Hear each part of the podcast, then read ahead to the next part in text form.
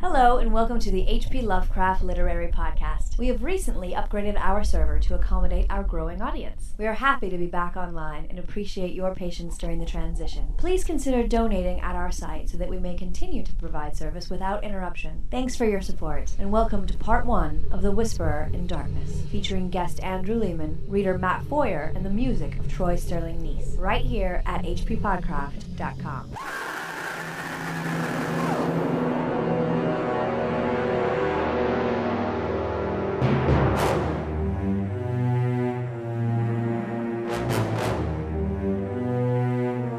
Bear in mind closely that I did not see any actual visual horror at the end.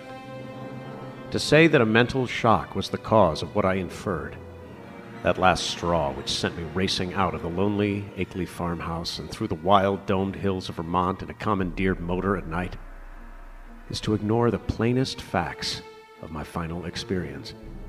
And notwithstanding the deep extent to which I shared the information and speculations of Henry Akeley, the things I saw and heard, and the admitted vividness of the impression produced on me by these things, I cannot prove even now whether I was right or wrong in my hideous inference.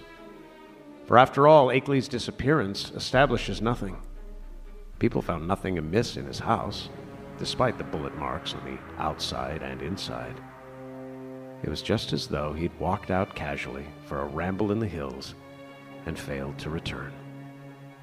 There was not even a sign that a guest had been there, or that those horrible cylinders and machines had been stored in the study.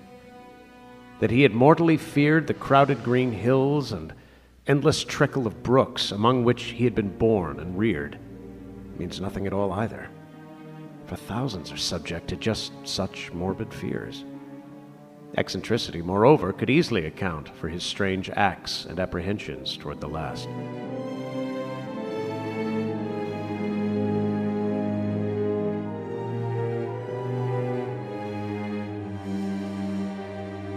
That is the opening paragraph of H.P. Lovecraft's The Whisperer in Darkness, and we're talking about it here on the H.P. Lovecraft Literary Podcast. I'm Chad Fifer. And I'm Chris Lackey. And with us is our third guest host. Uh, he's been on the show before, and we're so happy to have him back again, Andrew Leman.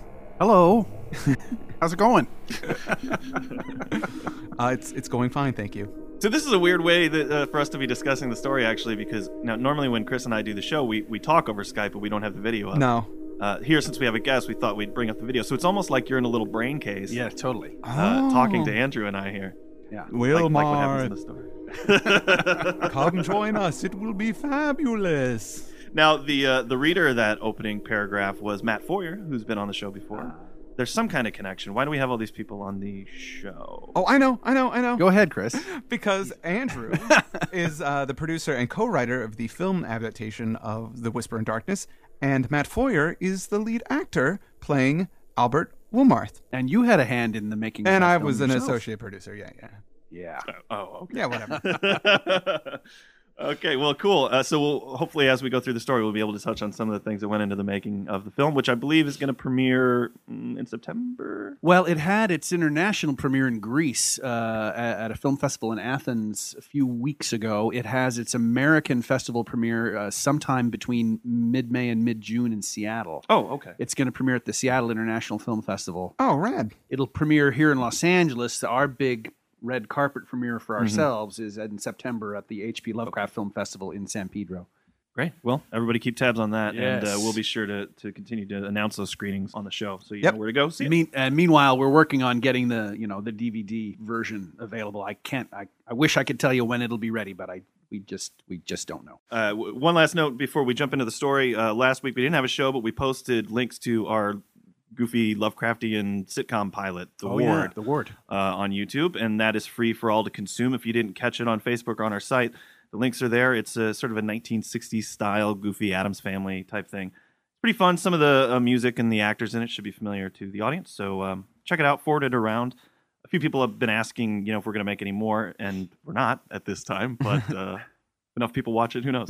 Let's move on. We got Whisper to attack. All right. Well, uh, before we get far into it, You want to get some quick facts about the story out? There's many interesting facts about it. It's a uh, it was written in February 24th through uh, September 26th uh, in 1930. Hmm. It was first published in Weird Tales back in August 1931, so it's pretty quick.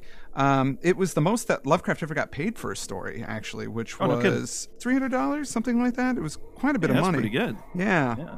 There you go.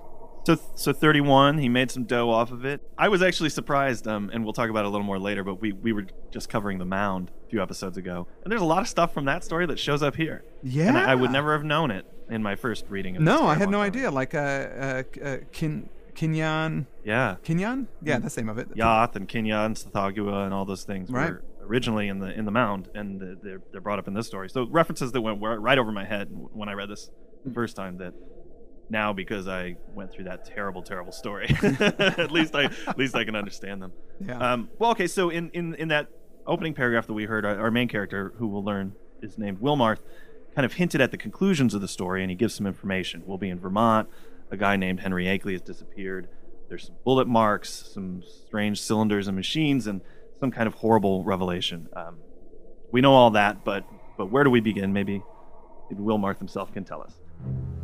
The whole matter began, so far as I am concerned, with the historic and unprecedented Vermont floods of November 3rd, 1927. I was then, as now, an instructor of literature at Miskatonic University in Arkham, Massachusetts, and an enthusiastic amateur student of New England folklore. Shortly after the flood, amidst the varied reports of hardship, suffering, and organized relief which filled the press, there appeared certain odd stories of things found floating in some of the swollen rivers, so that many of my friends embarked on curious discussions and appealed to me to shed what light I could on the subject. I felt flattered at having my folklore study taken so seriously, and did what I could to belittle the wild, vague tales which seemed so clearly an outgrowth of old rustic superstitions. It amused me to find several persons of education who insisted that some stratum of obscure, distorted fact might underlie the rumors. Yeah, that's our setup. Yeah. Wilmarth is a jerk. well, he's a skeptic. I mean, he, so he's a guy. He's a literature guy. He also focuses on, on folklore, which is a, a, a great Lovecraftian archetype. Yeah. Yes. a character. yeah, he's definitely the classic Lovecraftian protagonist. Uh, uh, professor who has sort of a side interest in the occult or folklore. Right. Who gets approached by other people with st- tales of strange things and asked to tell us what, what you can make of it. And to be specific, what these people are finding in the river, there's a couple descriptions here which are, are pretty strange. They were pinkish things, about five feet long, with crustaceous bodies bearing vast pairs of dorsal fins or membranous wings, and, and several sets of articulated limbs, and with a sort of convoluted ellipsoid, covered with multitudes of very short antennae, where a head would ordinarily be. And other accounts are similar as well. It says, The creatures were a sort of huge, light red crab, with many pairs of legs, and with two great bat like wings in the middle of the back. They sometimes walked on all their legs, and sometimes on the hindmost pair only, using the others to convey large objects of indeterminate nature. On one occasion, they were spied in considerable numbers, a detachment of them wading along a shallow woodland watercourse, three abreast in evidently disciplined formation. Once a specimen was seen flying, launching itself from the top of a bald, lonely hill at night, and vanishing in the sky after its great flapping wings had been silhouetted an instant against the full moon.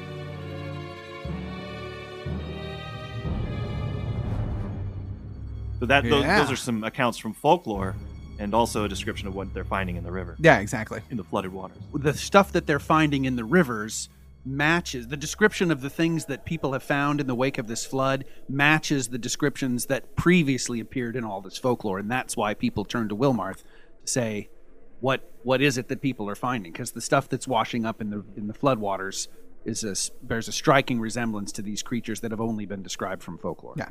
And all of the differing accounts seem to agree on the specific. Yeah, I mean, there's slight variations from one version to the next, but when you look at them all in toto, it, it, it seems like they're all talking about the same basic thing, and it seems to be this these those ones, the old ones, depends on who you're asking what they're called, but those Right. things that live in the Vermont hills. Yeah.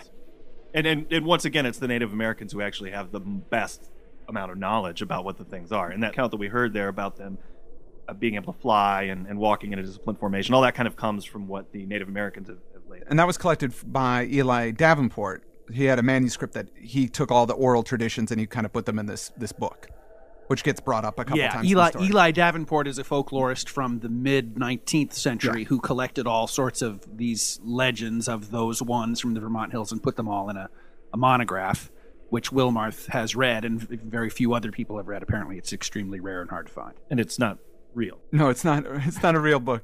I can't go read this. Okay. No, you can't check out. Well, not yet anyway. You can't check out the Davenport manuscript. Uh, that's too bad. I'm working on it. I'm working on it.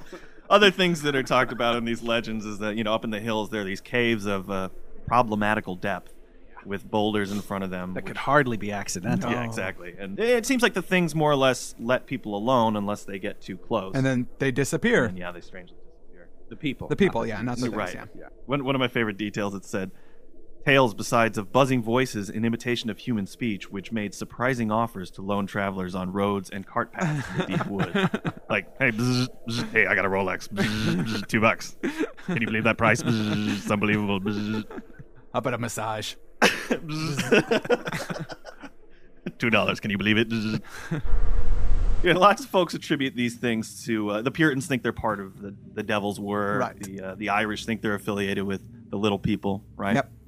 The Pennacook Indians say they came from the Great Bear in the sky. They're they're really just colonials. You know, they're from outer space. They've just got an outpost here, Yeah. Right. so they can do some kind of mining or there's something. Yeah, they need some sort of metal that they can only obtain in the hills of Vermont, apparently, or Mm-hmm. maybe the Himalayas. Somewhere in the mountains of Earth are minerals that these things need for whatever it is that they're Right. doing. And Wilmarth, he laughs at all of this and, and can tie it into all sorts of legends like the abominable snowman legend and this kind of thing. And, and the more he scoffs, though, the more his colleagues assert that it's possible. And uh, you know, he says they he thinks they're trying to make the fiction of Arthur Machen into reality, but they're more you know citing the extravagant books of, of Charles Fort. What do we know about him? Charles Fort is uh, regarded by many people as sort of the father of cryptozoology and UFO studies. He was a uh, newspaper reporter. His career path is has a lot of very interesting parallels to H.P. Lovecraft's. He was a guy who sort of struggled to make a living as a writer all his life. He he wrote at about the same time as Lovecraft. I think he was a little bit older than Lovecraft. He spent vast amounts of his time at either the New York Public Library or in the reading room at the British Museum in London, going through old newspapers and collecting stories of anomalous events, things that people had seen and couldn't explain. He kept massive like index card files of all these uh, citations, and he ended up writing four incredibly dense and somewhat hard to read books about paranormal phenomenon. He is credited with having invented the the term, if not the concept of teleportation. He's a very interesting guy, and it's it's very hard to sort of summarize his position. He is he's he's very misunderstood by most people, I think. He was sort of a satirist of science. He thought that scientists, uh, he seemed to have especially a, a thing against astronomers. Um, Really? yeah, he seemed to think that astronomers claim to know what's really happening, but but you know, they keep making shit up as they go along. Right. And you know, he he thought it was ludicrous for scientists to pretend that they understand the world any better than anybody else just because they're scientists and he cited you know innumerable examples of of astronomers in particular, but other kinds of scientists too, saying we've discovered the latest thing. This is the truth, and then you know six months later saying, "Oh no, that was wrong. Here's the truth. Oh no, that was wrong. Here's the truth." Mm-hmm. You know, they keep claiming they know the truth, and then they keep changing what it is. So he he was a fascinating, fascinating guy. Kind of passed into. I mean, people say Fortean something is Fortean right? Or the Fortean Times. The 40 and Times is a great magazine published out of London. Um, in his lifetime, he was uh, great friends with Theodore Dreiser. There was another guy named Tiffany Thayer who was a great friend of his, and they all thought he was a genius, and they wanted to celebrate him during his lifetime and formed this Fortean organization that they tried to trick him into joining. And you know, once he realized that this was a club about him, he said, "I don't want to be part of a club about me." Um, but they they formed it they formed it anyway, and that sort of turned into over the years. It, the Fortean Wow. organization now publishes. There have been a couple different ones, and Fortean Times is a magazine that sort of celebrates ongoing exploration of cryptozoology and ufology and the ways in which folklore sometimes seems to be real. A- alien big cat phenomena that happen in England all the time, apparently. What? Yeah, there's all these sightings of mysterious panthers or whatever. Oh, right, right, Nobody right. knows what they are, but they're in England all the time. Apparently, crop circles. Right. You know, uh, ghosts. Well, big cats. That's a, that's a great urban. That's an urban legend in America, though. Too. Remember, Chris? We, I we had know. a, a cougar stalking the Quad We Cities did, in the Quad in the nineties. And that was years later because you, you you were reading that book about urban legend, and then you said, Yeah. you go, hey, remember that cougar? And I go, oh yeah, I totally remember. It was on the news and everything. And then you read out of the book, you go, back in 1990 in Moline, Illinois, there was a cougar scare. I know. Even though there was no proof of it whatsoever, it was just people saying that they saw a cougar, and nobody. And enough of them said it that it got reported Yeah. on and then became, It more became- of a fact. But we were both like kind of heartbroken. I when I read the entry in the Urban Legend Encyclopedia, it said you know great cats in the Midwest, and I'm like, well, that's funny, but that actually happened, you know, in my hometown. and then it, then at the end, it actually it cited said specifically what we were talking what about. we were talking. Yeah. Fort's attitude was always he didn't necessarily believe any of this was true, hmm. but he also wa thought scientists were ridiculous for rejecting it out of hand as being impossible. Hmm. Hmm. On the other hand, Fort seems to have actually believed that the Earth was the center of the solar system and that the stars weren't actually very far oh, away. Oh. And you know, so some of what Fort seems to have believed It's crazy. also seems pretty pretty crazy. Yeah. He would be the first to say, "I don't know." Mhm. The beginning of wisdom is admitting that you don't know anything. So Right? Yeah. Yeah. Fort is a So fast- great I don't know said if you guys know this, but Charles Fort, Sir Arthur Conan Doyle, Houdini, and Lovecraft fought crime together. What?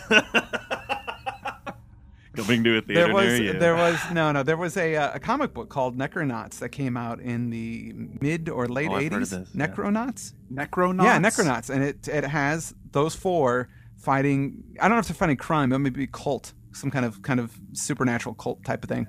But uh, it's it's pretty Hmm. cool if you if you can find it. It's it's actually well drawn and, and fairly interesting. Well, there's a number of, or at least two, that are actually in development Houdini and Conan Doyle projects now. I- Oh really? There's a TV show and a movie that, that are based on these them fighting crime, I, you know, doing ridiculous things. Well, I wanted to point out this one sentence we were talking about, you know, dismissive scientists. There's something Wilmarth says, and you know I'm a huge fan of Lovecraft using the hyphenated adjective.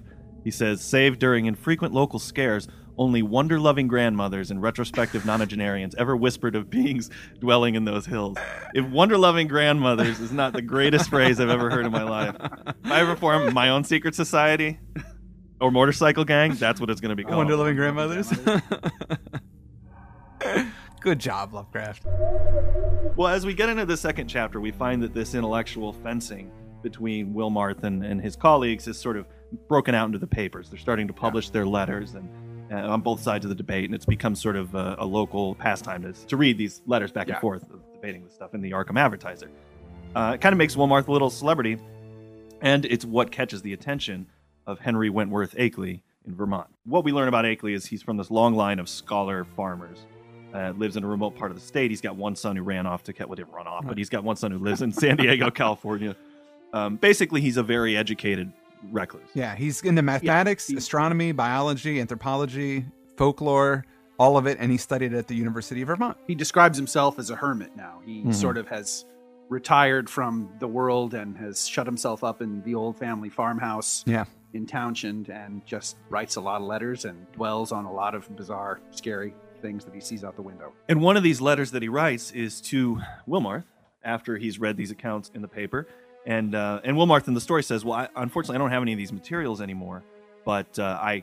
He's got this almost photographic memory. He can he Yeah. can somehow transcribe everything, every letter that he's received. I, I- obviously, these have made a huge impact on him, so it does make sense that he would have he'd be pretty familiar with their content. Right. He says, uh, I, "I can transcribe the first letter I got from Akeley for you just based on memory. The letter just says, Hey, I've been seeing your reports. Akeley, Akeley saying, Normally I would agree with you, with your side on this debate. Right. Uh, Certainly in public, he would agree with it. Yeah. Yes, but I've got evidence that these things might be real. As Andrew said, he lives out in Townshend Village uh, on the side of Dark Mountain, and he's seen footprints of, of these things. He was originally interested himself based on the stories of the locals of, of what these things might be up there in the hills. So he's taken an active kind of researcher's interest in this. And he even took a phonograph recording using a dictaphone and a wax blank of the things talking up on Dark Mountain in their crazy buzzing voices. Uh, How does that work? What does a dictaphone look like? What what is it? A dictaphone is it's a cylinder recording device, very similar to sort of the original phonograph invented by Thomas Edison. It's a um, wax cylinder uh, that has like this hard wax,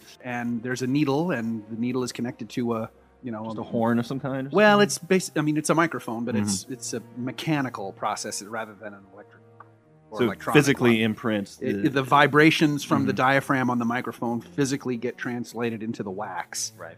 and then when you switch over the mechanism, it performs the exact same process in reverse, and it plays back what it recorded in the wax.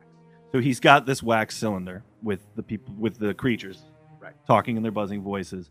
Um, and w- he's writing to Wilmarth not to argue with him, but sort of to offer this evidence. Yeah. Uh, the skeptic is the one he's most interested in, in having sort of on his side about this.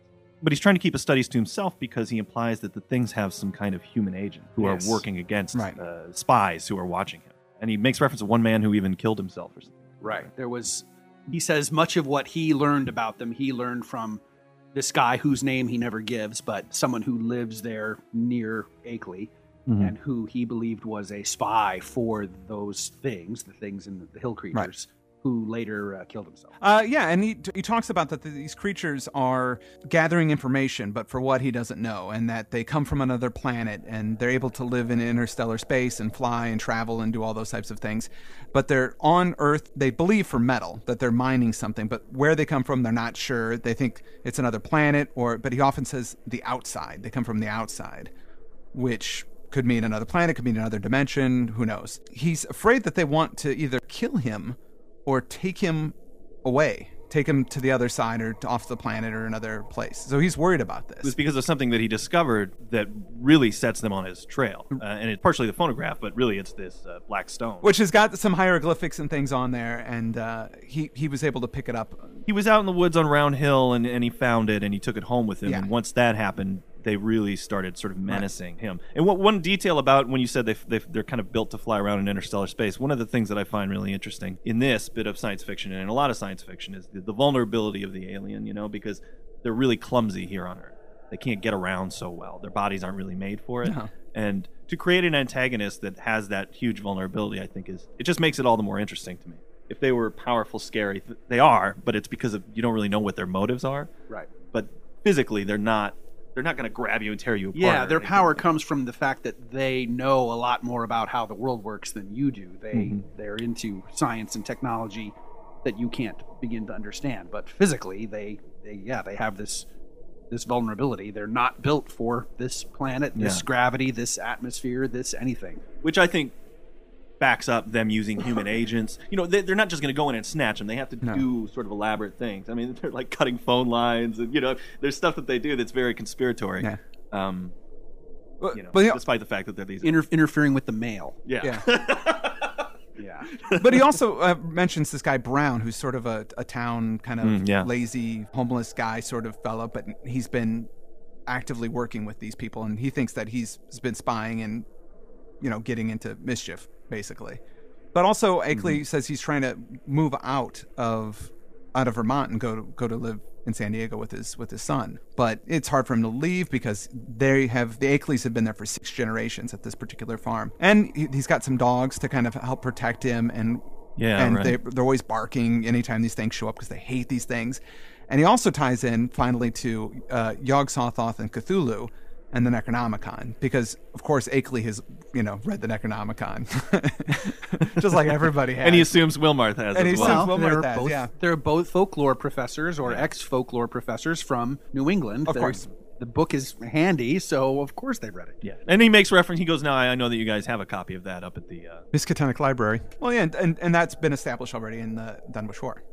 and and really, the real reason he's writing is to ask Wilmarth to stop the debate. Yeah, he wants Wilmarth to shut up about it so that people don't go poking around any more than they already have because Akeley recognizes that it's dangerous. Yeah. These things are real and everyone who's climbed too high up those hills has vanished Yeah. and he wants to get Wilmarth to just take the heat off the whole situation and stop talking about it publicly. Right. He's afraid that if they get disturbed, that they're going to take greater action and might, you know, try and enslave humanity or do something bad like that. Because right now, they're only doing this because it's less of a bother to be secretive than it is to take over humanity, which is something they could easily do because they're so powerful and, have such advanced technology. Yeah, and he just says, please stop talking about it and just let it be. It really impresses Wilmarth, the letter. I mean, this is really the first chipping away of his skepticism is when he gets this and he thinks, well, I I can explain away a lot of the things that he's saying, but maybe there are maybe there's something to it. Maybe there's a bunch of deformed people living up there or something like that. I mean, maybe there really is some some some basis for it. So he writes him back a friendly letter. Akeley responds to that immediately with a set of photographs. One is of a footprint or a claw print, right? Yeah. Whatever it has for feet, this is what the print it makes in the ground. Yeah. Uh, there's a bunch of pictures of Akeley on a roller coaster with his hands up, screaming. No, that's not. It. Uh, there's a, um, another photo is of a covered ca- like a cave, like a cave with a big boulder in front of it or something. Wouldn't that be great though? You know, he's like- Several photos of Akeley's thumb. sorry, sorry. It's- yeah. The flash didn't go off. I'm Right. sorry. He's like, yeah, this flower it doesn't have anything to do with anything, but God, look at how I got the sunlight on. It's really good. Um, he's lonely, you know. But the uh, um, there's a, a photo of a covered cave with with those tracks leading up to it. Um, another is a photo of druid-like stones on the summit of a hill.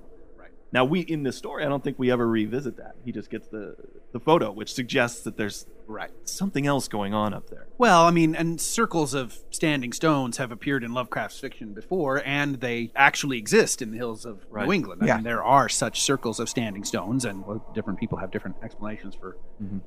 who built them and why. Right. Apart from the photo and the the explanation that the the creatures, you know, dance around those stones, I don't think I think that's the end of the stone circle. Yeah. Yeah. Situation. Great to throw it out there and then and, then Well, not yeah. pay it off. Well, You're like, a- what's going on? He throws there?" out a lot of stuff and then doesn't Yeah. follow it up. So there's a photo of the black stone, which is in Akeley's on a table in Akeley's study or something. Yeah. Right. And of course, it's all crazy looking with the hieroglyphics on it. And then there's a couple of other foot, footprint photos. There's a photo of the house. There's a photo of Akeley himself. with the dogs, I think. I think, yeah, there might be some dogs involved there. There's also a letter. It says, uh, Where Akeley had given only outlines before, he now entered into minute details, presenting long transcripts of words overheard in the woods at night, long accounts of monstrous, pinkish forms spied in thickets at twilight on the hills, and a terrible, cosmic narrative derived from the, the application of profound and varied scholarship to the endless bygone discourses of the mad, self styled spy who had killed himself. I found myself faced by names and terms that I had heard elsewhere in the most hideous of connections. Yuggoth, Great Cthulhu, Tsathoggua, Yog-Sothoth, R'lyeh, Nyarlathotep, Azathoth, Hastur, Yian, Leng, the Lake of Hali, Bethmoora, the Yellow Sign, the Mor Cthulhus, Bran, and the Magnum Innominandum, and was drawn back through nameless eons and inconceivable dimensions to worlds of elder outer entity at which the crazed author of the Necronomicon had only guessed in the vaguest way. I was told of the pits of primal life and of the streams that had trickled down therefrom. And finally, of the tiny rivulet from one of those streams which had become entangled with the destinies of our own earth. that's a pretty crazy letter. Yeah. Yeah. And that's him hitting the high points. Yeah. What? What's that crazy list of names? Yuggoth, Cthulhu, so they're all these gods and things that Lovecraft has already established in his stories, Except for Yuggoth. Yuggoth, this is the first time we hear Yuggoth, is it? it is. I've listened to every episode of this podcast. Never before has Yuggoth ever been mentioned. Yeah, I think that's the first of that. Has he mentioned the yellow sign before? No, I don't think he has. 'Cause that's cribbed out of uh, Robert Chambers' Yeah. yeah. the mhm. Green Yellow collection of stories. Um, I think a couple. I think Hastur might be from there. As, Yeah. Well. Hastur is somebody else's. There's a few or the things Lake of in Hali. there. Some of these Yeah, are yeah. from other works of uh, literature. So it's again that he's bringing in his mythos. He's taken from other people. It's, it's pretty cool. This is the beginning of a correspondence between these guys where they develop a relationship. They agree that these things and the hellish Himalayan Mi-Go are the same. Yes. Uh, so we give him a name here. At this point. Yeah. He making that up? Is Mi-Go really a, a something out of folklore? Or is, Uh, there is, I believe, a tradition. I don't think it's spelled the way he spells it. Uh, abominable snowman and yeti are things that Lovecraft didn't invent. I think him tying It's- it all together and trying to claim that it's all part of the same phenomenon. I Yeah. think that might be Lovecraft. It's it's a it's a Tibetan word, uh, and it's spelled the well, it's spelled in the Tibetan language, but it's Migou, M I G O U, and it means I think Yeti. that's how it's transliterated. yeah, that's It the means what? Yeti. It means the Yeti. It's the abominable Oh, snowman. It's just what the, the, the Tibetans call it. They're working on translating the the hieroglyphs on the black stone together. They're both, you know, they're kind of going back and forth and working this stuff out, and that that gets us into chapter three when the uh, phonograph arrives, and we'll get into that in the next episode. Yeah. Uh, some interesting stuff happens there. That's all we have for now. We'll be at part two next week. I want to thank Andrew for joining us this week. My pleasure. Thank you, Matt Foyer, for doing the readings. Thanks, Matt. Yes. We'll be back at you next week. This has been the HP Lovecraft Literary Podcast. I'm Chad Fifer, I'm Chris Lackey. Oh, and I'm Andrew Leman. and we're all here at hppodcraft.com. hppodcraft.com.